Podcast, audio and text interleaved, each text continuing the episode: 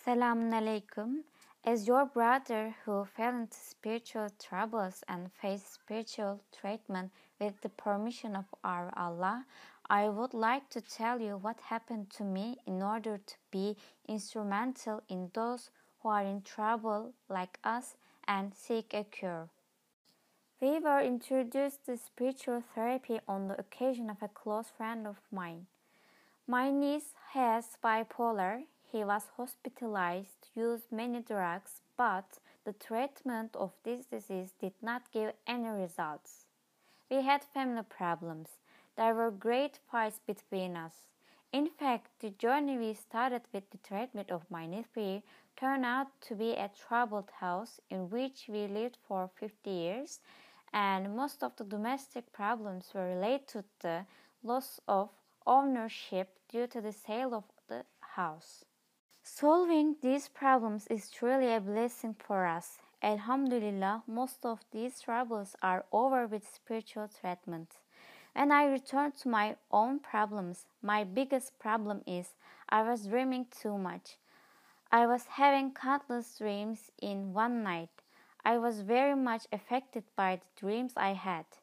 They tired me so much that I woke up tired in the morning and was tired of thinking about what the dreams I had all day meant.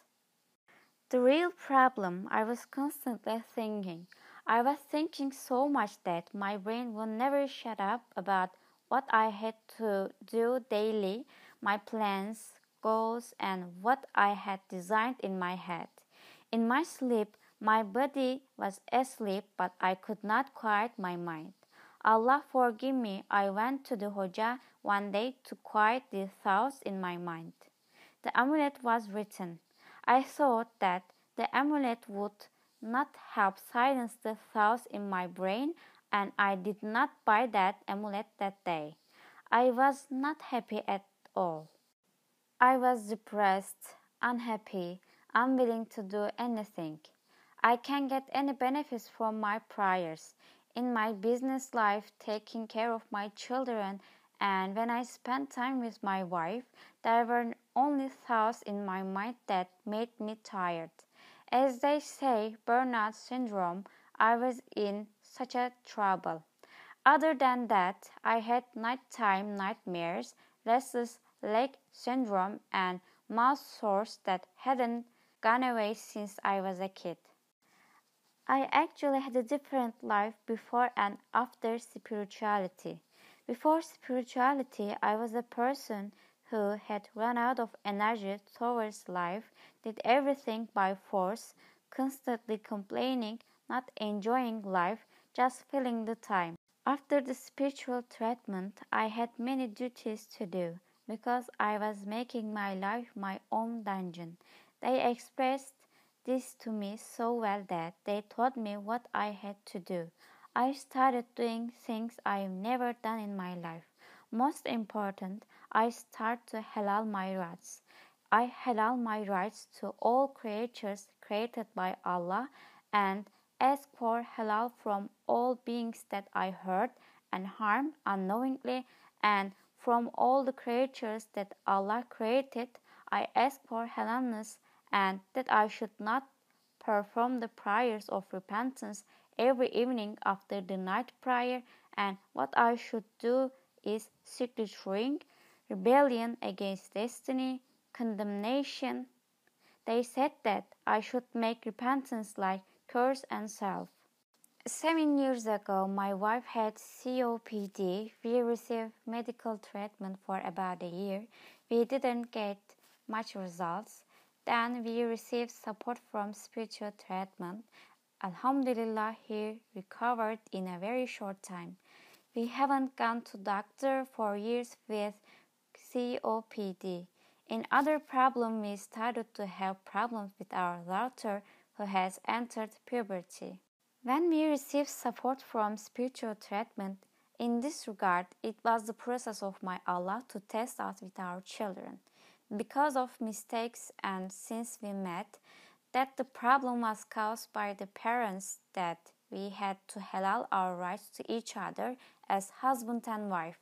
Parents who are going through a test regarding our children especially as a husband and wife need to halal their rights to each other seriously, review their mistakes, and make a good repentance about marrying as my Allah is pleased with.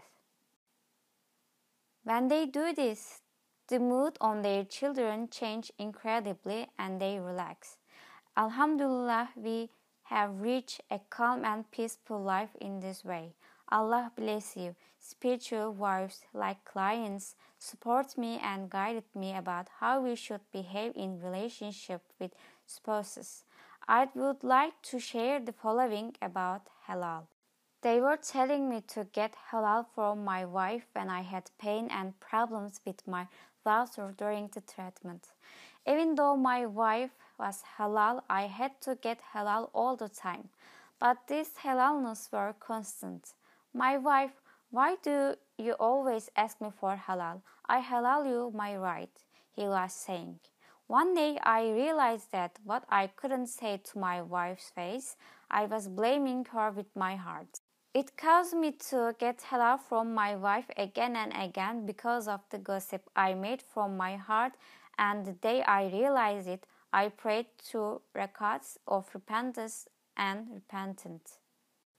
My Allah, I repent for my heartfelt guilt against my wife. My Allah, bless my wife to me and me to my wife.